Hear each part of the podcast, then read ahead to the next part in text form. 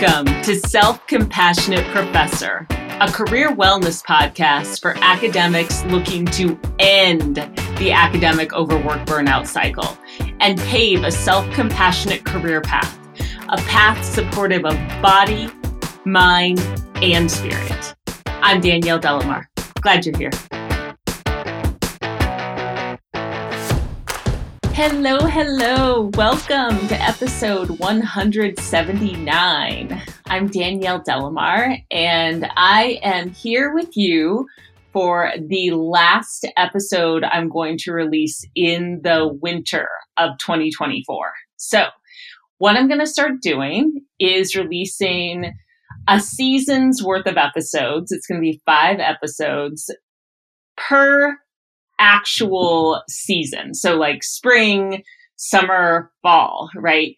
And so I am releasing this episode now and I will then release again in early spring.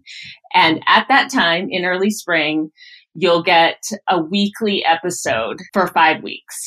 And then I'll do that again in the summer and do it again in the fall, etc.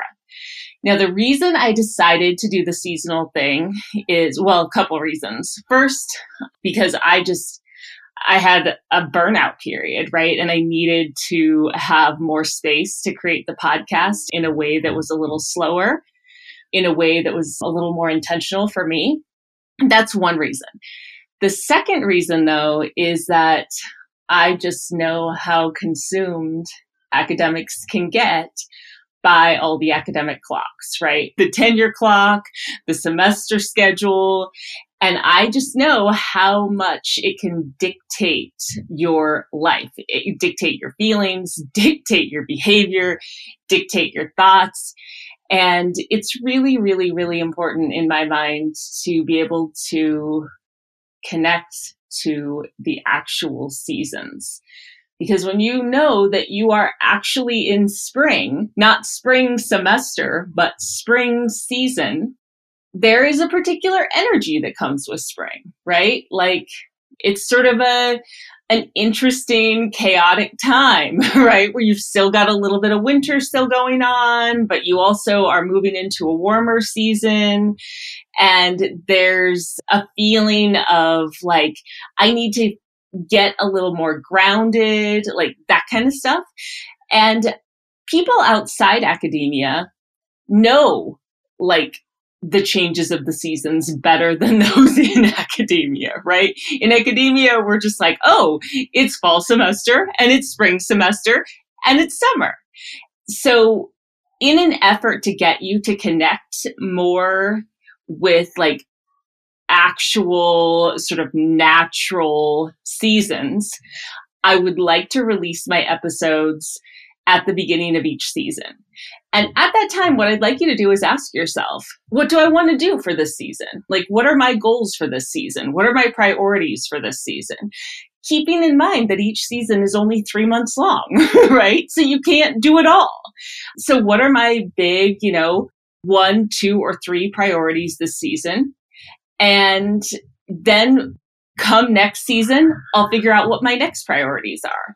But it's this way of connecting to natural rhythms as opposed to these weird, sort of rigid, mechanical, right? Unnatural sort of rhythms of the semester that ultimately disconnect you from yourself, from the natural environment, from other people who aren't in academia, so that's what we're going to do. This will be my last episode this winter. And then come spring, the equinox is at the end of March, right? So come spring, at that time, I'll go ahead and release five weekly episodes. And when I do, just take yourself to a place where you kind of get clear on what spring means for you and what you want to prioritize in the spring and try to connect to it, right? So that you're not dominated by that semester system, by that academic system. So, yeah, I'm excited for that. In the meantime, though, today I am going to introduce you to Dr. Dan Lair, who is actually my spouse. and he's going to talk about thinking about your academic work as just a job as opposed to, you know, the end all be all sort of identity piece, right? Like so many of us are so caught up in what it means to be an academic.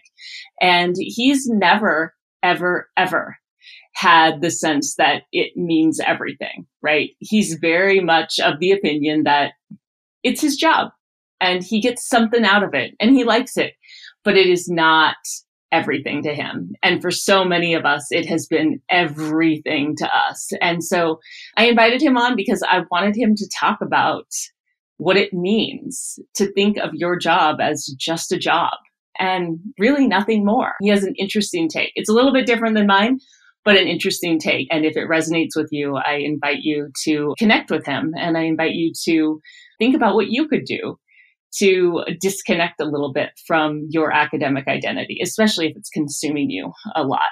So yeah, with nothing else for this season, I'll go ahead and introduce you to Dr. Dan Lair. Here he is now. Hello, hello. Thank you so much for joining the conversation today. I'm talking to Dr. Dan Lair, Associate Dean of Faculty and Student Affairs at Metropolitan State University of Denver. Dan is in the College of Letters, Arts, and Sciences. And Dan is my husband. Dun, dun, dun. Hey, Dan, how's it going? It's good. How are you? good. I have been threatening to bring you on the podcast for a long time. And I know that I see it when when we talk as you like wanting to be on the podcast. Like, I feel like there's part of you that wants to be on the podcast, and then there's part of you that doesn't, like, kind of withdraws from that idea. Tell me where I'm wrong. I don't know. Yes, I, I mean, I am happy to be on the podcast, and I don't feel like I'm withdrawing from it. okay, it's just having two kids and just a whole lot of other stuff going on that makes it hard for us to like coordinate this. It is a little weird. That's true. it is a little weird. I will say that I have known you for an awfully long time. Let's see. We've been married for 19 years. And before that, I knew you for three years what I know about you is that you are the kind of person who is very, very, very grounded in facts and research and current realities. It kind of makes you really sort of frustrated when other people aren't grounded in those things and they just sort of get trapped in their own narratives and then function in the world in ways that are unproductive as a result.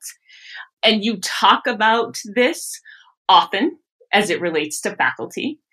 And you are someone who has always been a little bit different in terms of like your relationship to your own faculty career. Like you just don't sort of hold on to it as tightly as most faculty I know, as most sort of academics do. I guess I want to just say all of that up front. That's what I know of you. You tell me like where I'm wrong. You tell me how that lands. Any sort of response that feels good after my saying that. Sure. Well, I think first I hear the kind of veiled critique in there about my need to be more patient with where other people are coming from. And fair enough, that's something that's totally true, and and I'm I'm, I'm working on.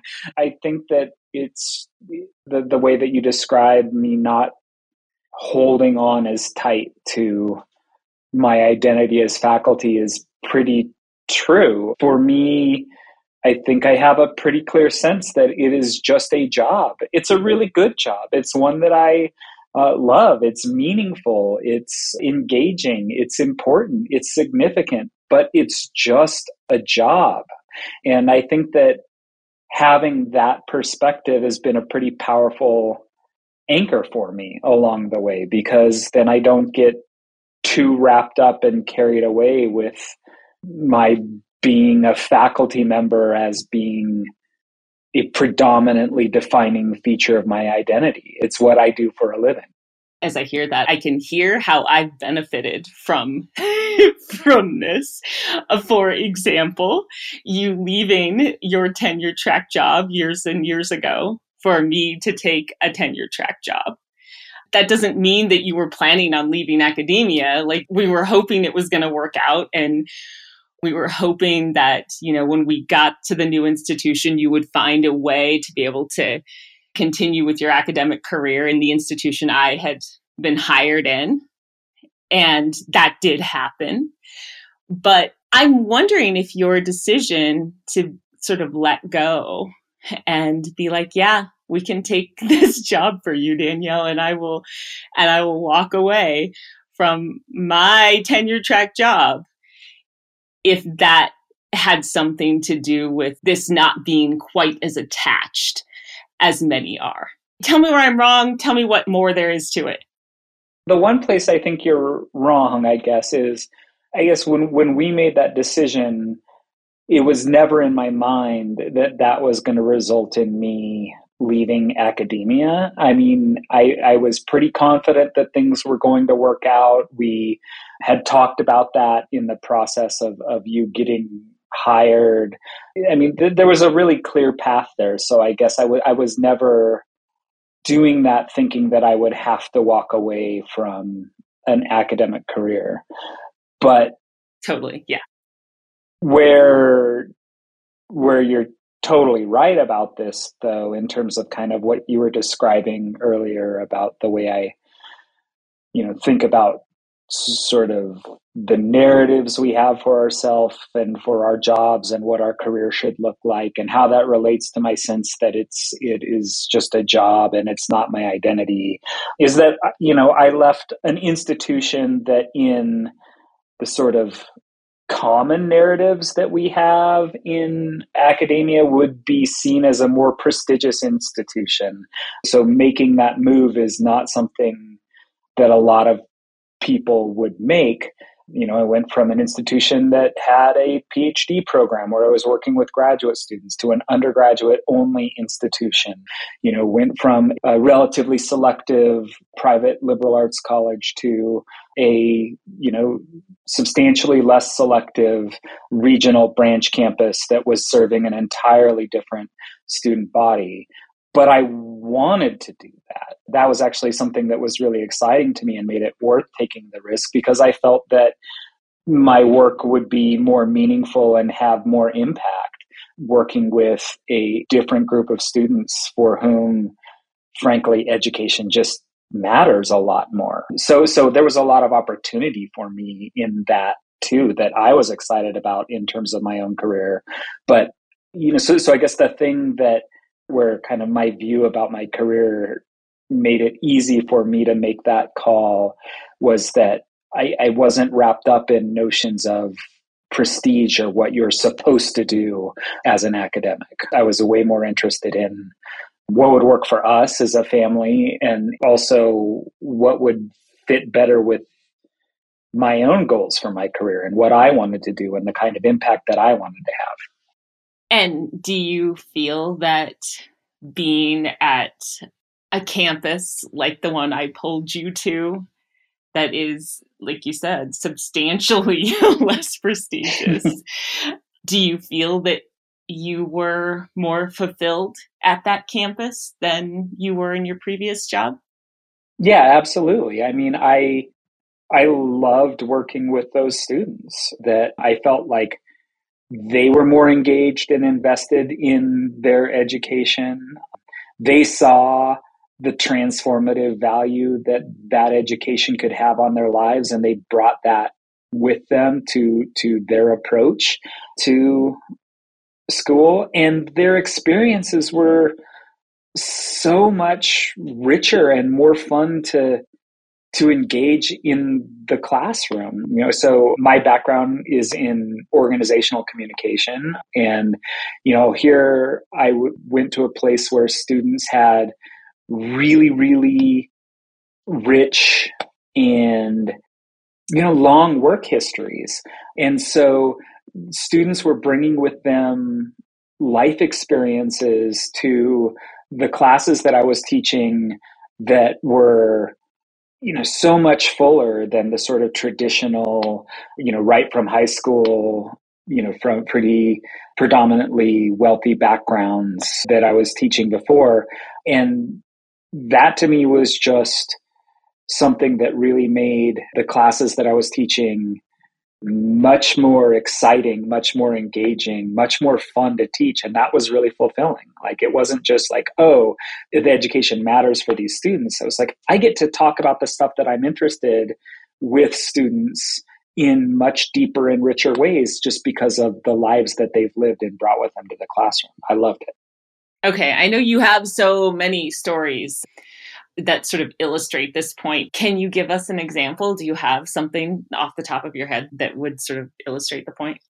Sure. So at the first institution that I was teaching at, you know, I got the job right out of grad school and it seemed like the place that I was supposed to be, following the track that I was supposed to follow. And I remember being really excited because before I even got on campus, I'd made a proposal to teach a first year seminar, and these were supposed to be interdisciplinary topics on professors' expertise. So not just focused on, on that topic as it shows up in your own discipline, but maybe taking your research area and connecting it to a broader interdisciplinary literature. And you got to have a group of 15 students. You actually were with them during orientation week, and you were supposed to be sort of their primary mentor in their first year of college. And you got to you know have this really focused highly engaging academic experience and my class I was super excited about was on the meaning of work. And I thought it was going to be fantastic because I'm like, here we are at the beginning of these students' college careers, and we can really engage the notion of work and get into questions about, well, what do you it's not just what do you want to be when you grow up, but what do you want to get out of work? What role do you want it to play in your life? What's meaningful to you in terms of the choices that you want to make for work? How important is it to you you know all of those questions um, that i think as a culture at least in america we don't think a ton about. And so i thought oh this will be really really great. And you know my own experience when i was in college you know i had worked a lot before i got to college. And then i didn't work all the time when i was in college but i would work in the summers for sure. Spent time as a janitor in college, which was a fantastic job. I thought, oh, well, you know, this will be really, really great. We can we can kind of engage students' experiences with work and and use those as a launching point to have these kinds of big, meaningful questions about what do they want work to look like for when when they get out of college. And I had a really hard time engaging students in that topic. And some of that was me just getting used to who the students were. But some of that was that students, you know, weren't as interested in that. And some of it was that they didn't have a lot of work experience themselves. And I, am kind of rambling in general, but but the specific story I would tell that illustrates that difference was I remember I had this student, her name was Kelly we had read some of Paul Willis's famous ethnography, Learning to Labor, which is, for those of you who haven't heard of that, it was an ethnography that was conducted in the UK, trying to understand why efforts to sort of democratize the education system weren't really leading to social mobility and you know kids boys in particular were getting from lower classes were getting better educations but then going right back to work in the factory. Um, and why was why was this happening? And this student kelly i remember she she was very bothered by their attitudes towards work that she was reading about. And she wrote in an essay about how she just couldn't understand how anybody could approach that. And she just like them, had worked in menial and low paying jobs, but that didn't sort of sour her view about the role that work could play in her life. And then she went on to describe the job that was menial and low paying and she wrote about as if she was like a, a chimney sweep in, in, in the 19th century. and the job that she described was teaching tennis lessons at her country club for $20 an hour as an 18 year old. And this is 2006, $20 an hour as an 18 year old in 2006. It was so foreign to my experience. I didn't know how to respond to that as as a professor but it was a really like like that was a really predominant sort of viewpoint from these students with really, really privileged backgrounds. So education meant something entirely, entirely different than them than it did to students at, at where where we went to or where I am now, where, you know, they come in and they see that direct connection of higher education as this vehicle for you know transform their lives for and, and transform their families lives in terms of social mobility and the stakes are totally different that makes it much more meaningful and, and much more fun. So I'm thinking about some of what you said about wanting to engage these questions around work back when you were teaching these students. And one of the questions that I wrote down was, What role does work play in your life? And I'm wondering what it plays in your life, Dan Lair. How do you sort of think about your own work right now as Associate Dean of Faculty and Student Affairs? That's a really good question. Predominantly, it's a job, right? It's a job that helps me. We have to have a job, right? Like it, it helps me provide for our family, right? It, it, it helps me to be able to live and support the the life that we want to live. It's it's what I do to make a living. And it's that first and foremost above anything else. But after that, it's also a really good job. It's a job where I get to do meaningful and interesting work that I think matters and makes a difference and engages me and lets me work on problems that I find interesting, lets me work with and support people who I think are doing great work and, and I get to collaborate with, talk with, work with. All of that's great. It's a really, really good job, but it's still just a job. It's, it, it's what I do to make my living. And if you were to not think of it as just a job, like I know we talk about all the time, how faculty often don't think of their work as just a job. And I'm thinking of somebody in particular that you and I both know who said to me once, Yeah, this is not a job, this is a way of life. When I had said to her that I had, you know, spent the entire Thanksgiving holiday grading. And she's like, Yeah, no, this is a way of life. It's not a job. So, what is sort of the problem in your mind with thinking about your job as a way of life or a purpose or something like that as opposed to just a job? First, there's an immense amount of privilege that goes into your ability to think about your job as a way of life and not just a job, right? How many people aren't able to do something even remotely like that? The vast majority of people in the world are working because they have to make a living. And some people have very little choice in terms of, of, of what that is, right? So I think, you know, at a big level, that kind of response, I chafe at it a bit because I think it, that, that there is just a ton of often unacknowledged privilege in that perspective.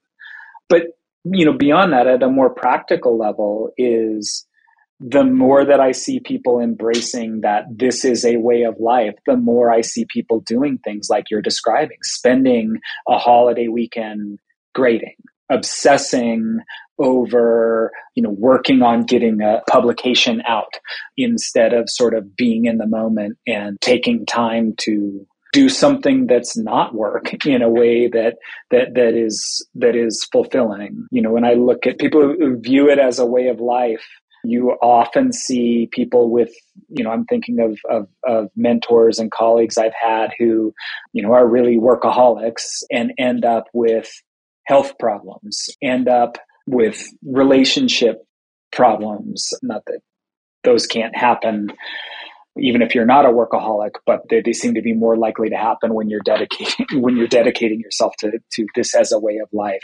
Looking at people who have regrets, right? Know, senior faculty who kind of always wanted to have kids and then never did because they were so busy early on. So you know, when it when it's a way of life, then life becomes about work.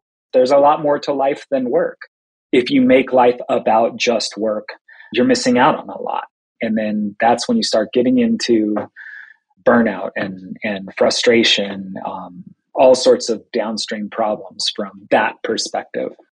You've known this all along. You've always said this.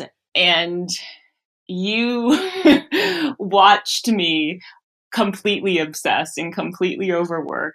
One of my big things was I would over prep for class. And I'm thinking back to like my not fully getting it at the time and just like pushing forward and you saying to me at one point, I feel like you're always in anxiety mode. Like even when we are just chill on a Sunday afternoon, you are still carrying low grade anxiety with you. I remember you doing things like, we need to go skiing. You need to drop your dissertation. And you know this well. This was a big one for us. We'd go skiing and I would have, you know, all my books and papers with me and I would try to be like working as much as I could on the way up to the mountain. And then I wanted to leave early so I could work more on it. and this wasn't just in grad school. This was when I was faculty as well. And I guess what I would like to know is like, what is it like to sort of be a family member of somebody who is such a work addict? I think that's kind of a good question because a lot of people who listen to this podcast are in burnout mode because they were in that position for so many years. Well, that feels like a loaded question. I would start answering that by saying, I mean, I got it, right? We were working in the same profession, right? So I knew I knew where it was coming from. I knew why you were doing that. You know, it, it, it's not like, you know, you were some strange foreign creature whose habits I could not understand. so I knew where it was coming from. And I also get it. I mean, it's not like I didn't have moments too where I'm like, okay, I got to get this deadline coming up or I'm behind grading or whatever, you know, moments where, you know, the job takes over. I actually like think that's one of the good things about this profession at least as a faculty member i guess a little bit more than an associate dean though is that that that sort of like flexibility and variability. So i got it. You know there are moments where i was in that same that same mode myself. But i mean you know it's hard. Like you just want to be able to shut off and forget about work and and just go skiing and not have to have your partner reading a book while you're on your way back down from the mountain. You know, you might want to be able to talk or stop and have a beer. I guess at times it would just feel like we're cramming non work things into these tight little windows where, okay, we can have fun for four hours now, right? Instead of just being able to be. So, yeah, I mean, that, you know, I understood, I got where it was coming from, but it could be frustrating for sure. Mm, you answered that with a whole lot of grace. I'm really, really impressed right now, Dean. what about your job right now is frustrating to see? Because I know that one of the things that I brought up earlier is that you watch people get really trapped in narratives and you watch that sort of affect the way they work and the way they relate to other people. I mean, I guess it doesn't have to be about like this particular job, but like what is most frustrating in your mind when faculty get too trapped in a particular narrative, like a particular context or something? I think that happens at kind of two levels. So, one is I really feel for the faculty who who get themselves trapped in that you know like like you can you can really you know see the ways in which they struggle over you know feelings of burnout feelings of not being appreciated feelings of you know being being overwhelmed.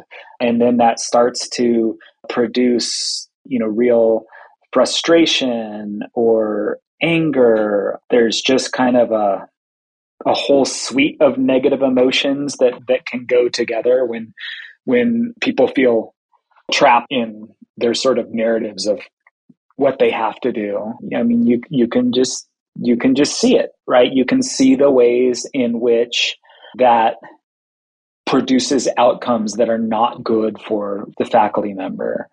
And then organizationally, you put all of that together and have a bunch of faculty members who are feeling that way as well. And and it's not healthy for the organization because you have people who are frustrated. You have people who are you know feel like they're not valued who you know are upset with what's happening and then maybe you know it's happening in an institution and then maybe don't approach addressing those issues in constructive ways that might make meaningful change and make and make the institution function better right? And and and and then it becomes kind of a vicious cycle right? Because then the organization is kind of flagging a bit. It's not able to support faculty as as well as it might in other ways which makes faculty more frustrated. And so that sense of sort of tension or conflict that can be all too common at, at higher education institutions it's not just because you know faculty are kind of often you know stuck in, in in particular narratives about about what they're doing and why they're doing it. It's a big component of it, um, and it's not it's not good for them. It's not good for for the places they work either. Do you have an example? I'm thinking about your overproducing example that we talked about a million times. Yeah, I was just in fact I was just working on this and and, and updating my work on this. A bit of a background behind this for the last you know couple of years on on my campus there has been a real push to reduce the faculty workload. It's been a push for decades but but it really really accelerated over the last couple years and came to a head early this spring semester. You know so we are an institution on a 4-4 teaching load teaching. And for a long time, faculty, for very good reasons, have felt overworked. You know, you're teaching a lot. There's still research and service that you that you have to do, and you know, like everywhere, there's pressures on you know increasing class sizes, you know, all of those kinds of things that, that, that I think are pretty common experiences in higher education. But it's really reached a head in the last couple years where faculty, you know, very palpably feel like they are overworked. And I don't think that they're wrong about that, but it's interesting where the sources of that come from. So, what the project you were just talking about was something that I was asked to do by my dean to look at faculty productivity and compare it to what the expectations actually are for scholarly activity. So it's a little hard to do this because it's, you know, when you're comparing scholarship across disciplines, it's not exactly apples to apples kinds of comparisons, but it can get pretty close in terms of, you know, like this is a conference paper, this is a, this is a book chapter, this is a, a peer reviewed pub. You can get somewhere close. So what I did was, you know, for this project I was working on as we were considering reducing the workload on our campus was I looked at the expectations for scholarship in most of the departments in, in my college. It didn't look at the expectations for the creative performing arts because that's kind of its own, that, that's where the apples to apples comparisons really fall off. But looking at the humanities, social sciences, sciences, and if I could take the most cynical, narrow reading of guidelines for tenure and promotion and say, what is the minimum amount of scholarly activity I have to do to be able to get tenure and promotion here? Right. So that was one side of the study. And then the other side was looking at actual faculty productivity. And there, you know, because I was trying to produce a study that would work in faculty's favor as much as possible. So there I was trying to exclude faculty work if there was a question. So as an example would be some departments would would count doing a presentation with a student as at our undergraduate research conference as scholarly activity and if they did I would count it. Other departments they were a bit vague on that issue, so I would just exclude that. So, so what I wanted to have was a deliberate undercount of actual scholarly activity because that would work in faculty's favor in terms of an analysis of how much work are faculty actually doing.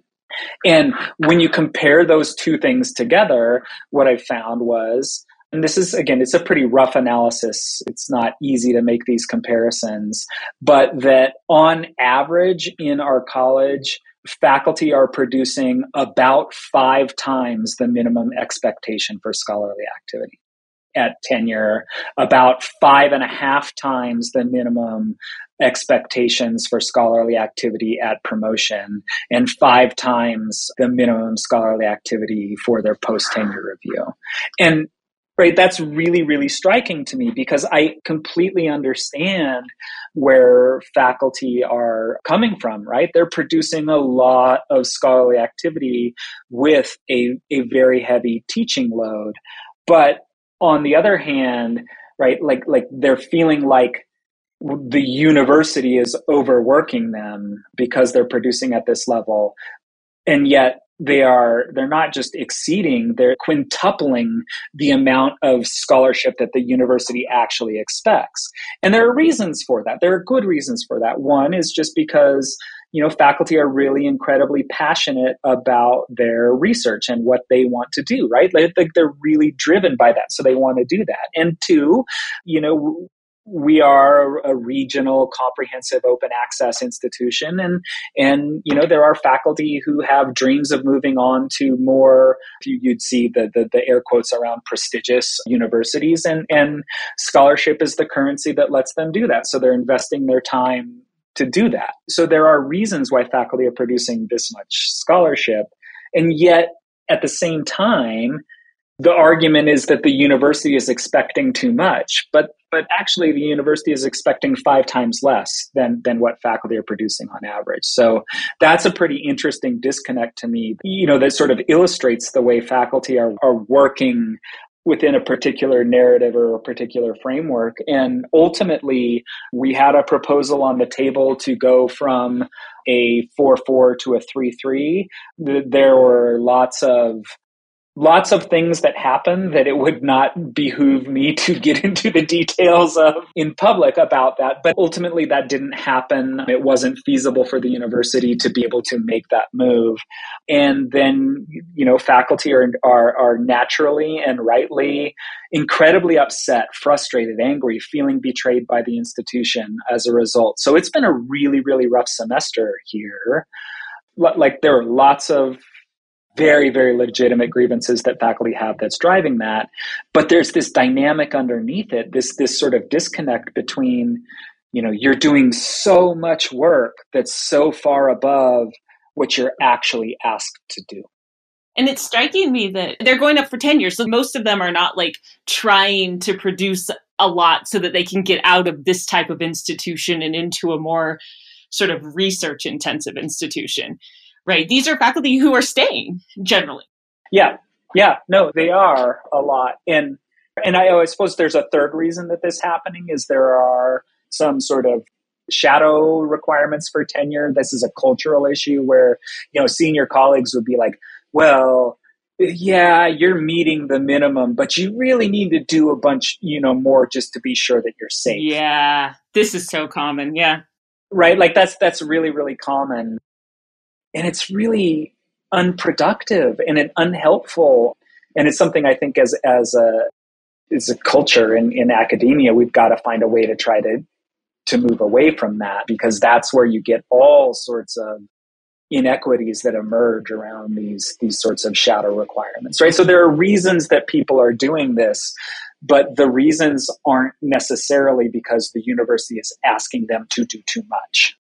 So when I when I think about it, I'm like, well, there are a couple of things that that faculty could do that that, that could make a difference, even if the university doesn't make any changes. And it's one, faculty could work less, right, on their research, right? They could, you know, get you know maybe the minimum number or double the minimum number instead of five times right they could consciously choose to work less and then and then feel less overwhelmed or they could know that they're making a choice. And i think a lot of that frustration and that burnout comes from a sense of a lack of agency right? Well okay so produce five times what you're asked to do but know that that's a conscious choice that you're making and own that conscious choice. And then you probably won't feel as subjectively bad about it because you will recognize the agency you have to make that choice. I really want to get to an example that you have of a faculty member who had thought that she was not ready to go up for full professorship and she was kind of like just handing you her materials and what do you think? This is back when you were chair. And i'd love you to tell that story but i'll stop myself and ask if there's anything else you want to say because i totally cut you off. No that's fine. I think that's a good illustration of that sense too so yeah i had i'd come in as a department chair you know was hired as an outside chair and so I was not privy to, and I certainly was not would not be sympathetic to any of these kinds of like shadow requirements about what you really need to do. That's not what is listed on the page. But I had a faculty member who came to me. You know, she said, Hey, I am really interested in going up for full in the next few years. Could we sit down and look at my portfolio and and you could tell me you know what i need to do to be able to make sure that that i am you know ready right? Um, that, that that i'm in i'm in a good a good position to go up. She'd been been associate for like seven years and was thinking oh in the next few years i i, I want to be able to go up for full. And so she sent me her portfolio and I looked at it and she met the criteria for full. I mean, she didn't like double it, triple it, quadruple it, but she very clearly met and slightly exceeded the criteria for full. And so my answer to her was, well, what you need to do is to put in your application for full. You're good. You're ready. like, look, like that was kind of you know she was like really? I'm like yeah like, like let's look at the guidelines. Let's look at what you need to do. Let's look at what you've done. Like you you meet the guidelines and you're a little bit ahead of them. Um, you should put in your application. And so she did and she got full because she richly deserved it. She's she's amazing right? But there's just this sort of like sense that i think this is maybe me speaking for her. I mean i guess we've never talked about it in this detail before. So, you know, if you're listening out there, sorry for maybe putting words in your mouth, but I think the narrative that she must have had in her head was, I need to do more, right? I need to do more. And just doing this is, is, is not enough. But it is enough, right? Like that's a choice that you're making at that point. If you've, if you've met what's asked of you, you don't need to feel like you need to reach this sort of amorphous more. But that's the story we tell ourselves, right? The story we tell ourselves as faculty is like, it's not enough. I need to do more. Yeah. And when you say that, I'm imagining many listeners breathing a little bit more deeply, right? Like some of that self pressure is coming off a little bit. And I love what you say about like, even if the institution does nothing, what we can do as individual faculty is work less. And if we don't work less, know at least that it's a choice. In under what circumstances would you say that advice is not true? I mean, those circumstances I'm imagining are very not relevant to many people, right? Like these are, we're yeah. talking like a high, like Ivy League sort of institution. Yes, no, tell me where I'm wrong. What are you thinking? Yeah, you keep wanting me to tell you where you're wrong, but you're usually right. the, Ooh, good answer. Good answer. so, you know, I'm speaking from my experience, the institutions that I've been at, right? And I clearly recognize that this isn't the experience everywhere. But I also have seen people in the institutions that I've been at sort of operating in those narratives when you would look and you'd be like, that's that's not you've got more choice than you than you feel here. But places where there are really clear limits to that would be, you know, one, the more sort of vague and nebulous that your tenure and promotion guidelines are, the harder it is to do that because the bar that you have to meet is not particularly clear. And then, second, that works in tandem with sort of cultures, right? Like when departmental institutional cultures are sort of built around a base level cultural expectation of more, it's really hard to buck against that. And then those two things work in concert with each other, right? That that oh, if the bar to meet for tenure or promotion is not particularly clear and there's this cultural expectation that you do more, how are you ever going to know that you've done enough right? And i think you're right like the the more again there's the air quotes around prestigious right? But the more prestigious you go where getting tenure and promotion becomes about some sort of nebulous idea of your contributions to the field the harder and harder it is going to to be able to know where you can draw the line right? And and know when you're making a choice or when you're chasing after choices that somebody else has made for you. There's a very clear sense that we have, I think, writ large in academia that can produce this kind of nebulous, that, that makes it hard to draw those boundaries.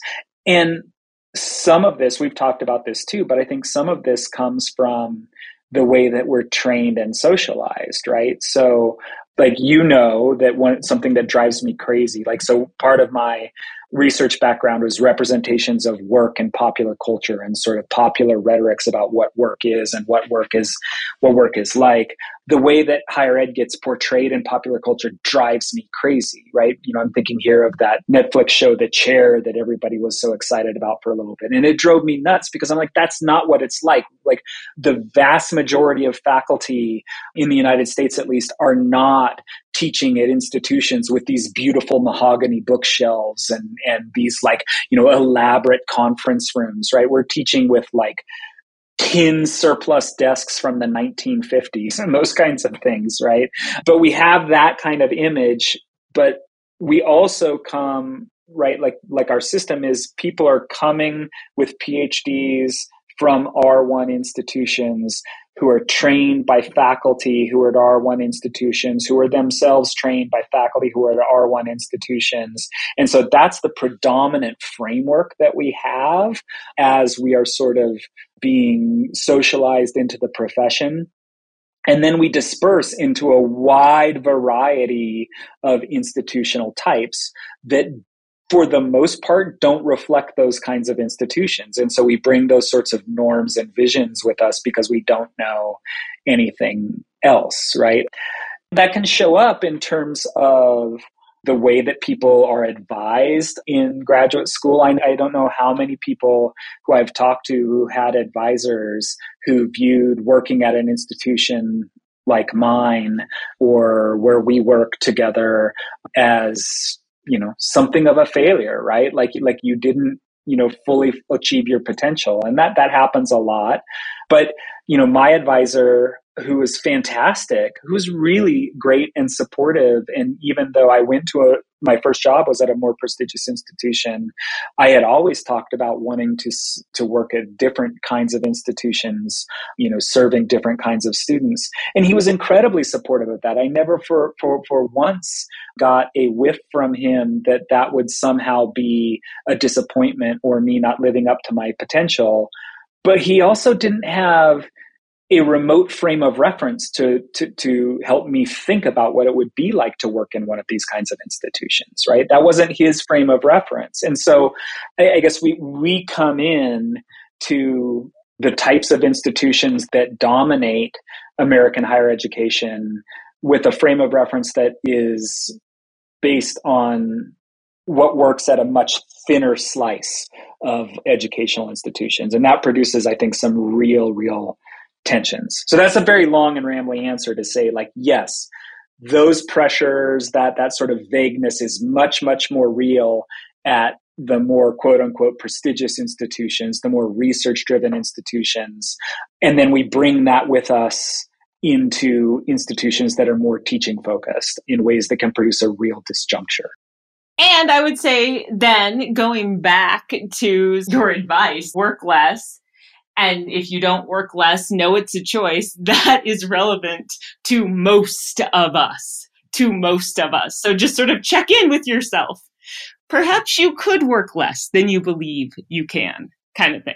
And this is like even like take it out of, of scholarship for a second too. It, it's true with teaching you know like this was a conversation that you and i would have a lot about the point of diminishing returns right where you know like like you were so incredibly dedicated to your teaching right? And so incredibly dedicated to making sure that you had everything exactly perfect in your classes that sometimes you would be right? Like this you know you'd be working on fine tuning things at a level that students aren't going to notice. And though it would make a difference to students you know like is, is it the difference between like 99.7 and 99.9% right? You know and so even there like I, I, think we're so perfectionist as a professional culture that we just got to work work work and do that that extra thing and that extra thing and that extra thing more more more.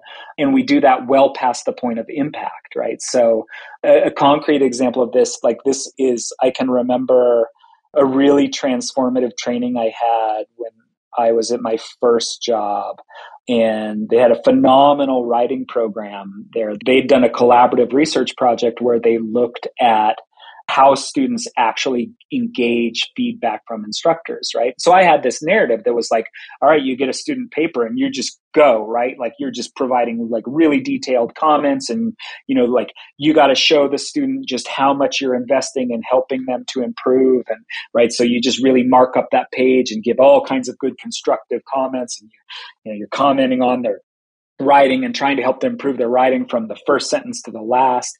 And what the study that they conducted found was that, you know, they so they actually sat down with students with a paper they'd gotten back from a professor and said, show me what you did with this, right? And the students would walk them through like how they engaged the feedback they got from a professor. And, and the two findings that I really remember were that, you know, one, the students would really only take away two themes from the feedback that that they got and two they would give those themes equal weight and then address one of the themes and feel like they've solved half of the problems with the paper so it would be like they would say oh you need to do more work to support your arguments you're not constructing strong arguments and you need to fix your commas because you're using them wrong, right? And there might be a bunch of other things. They look at that, be like, okay, I'm, I'm going to fix those commas, and now I've done half of the work that I need to do, right? And really, that's not that important compared to the, the critical skill of building the argument. And so I can remember the suggestion that came out there was like, don't just mark up the student paper, right? You know, give a paragraph or two paragraphs where you actually do the kind of, you know, writing focused um, critique, right?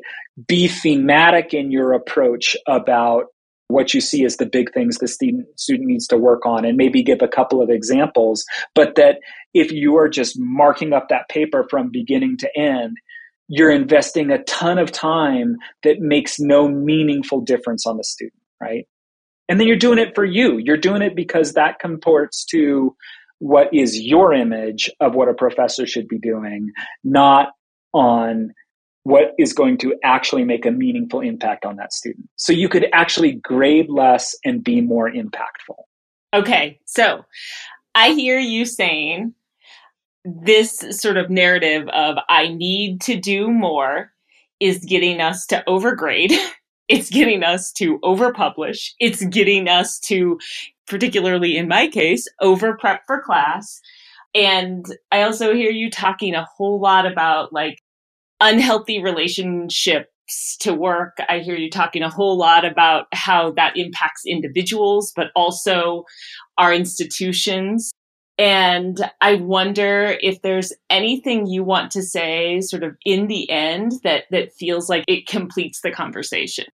I think we have a collective responsibility to try to address this because when professors talk to each other, right? Oh, how are you doing? How are things going?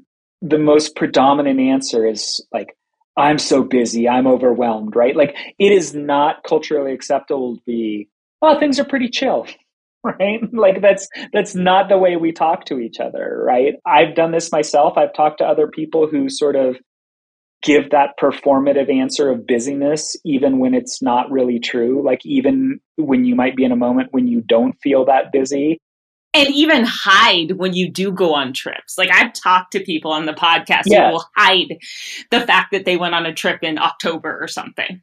Yeah right? Because and right because that might be who knows? You're afraid that that shows up that person then is going to be on your committee and they're going to be like well they're not really doing enough because they went on that trip in october or something like that right?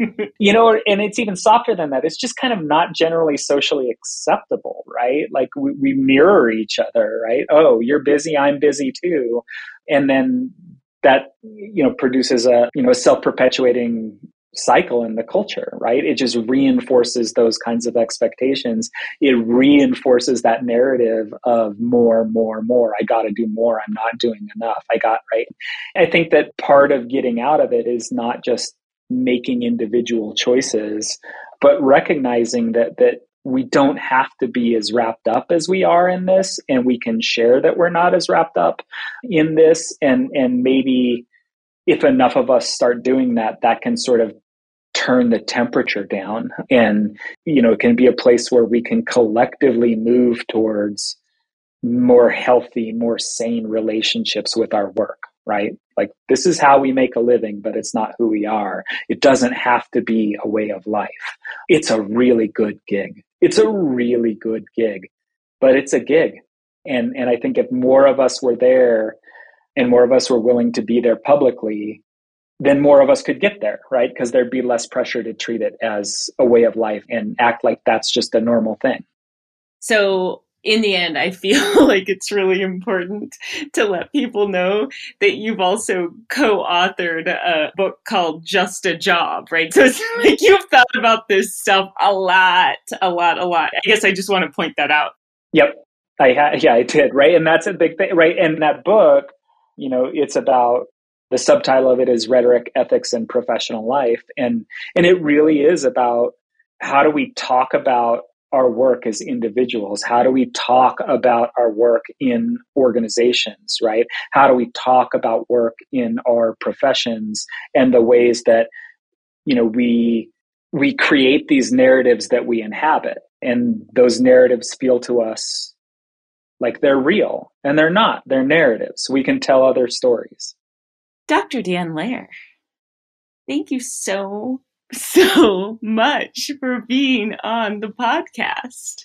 This was really fun to have you on. It was really fun to have. It was fun to be on. Just the designated time, right? Just the designated time to just have this conversation because I feel like when we have these conversations, they're always very fractured and like short and like five minutes here and 10 minutes there and oh just a second let me go get dinner for the kids and we can continue. Like i feel like it was really sort of life-giving for me to have a conversation in this way with you. So thank you so much. Thanks for having me and we'll see you soon. You'll be home from work in about an hour and a half, I would say. That's probably about right. Yep.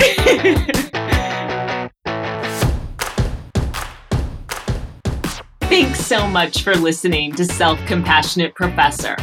Find me at selfcompassionateprofessor.com.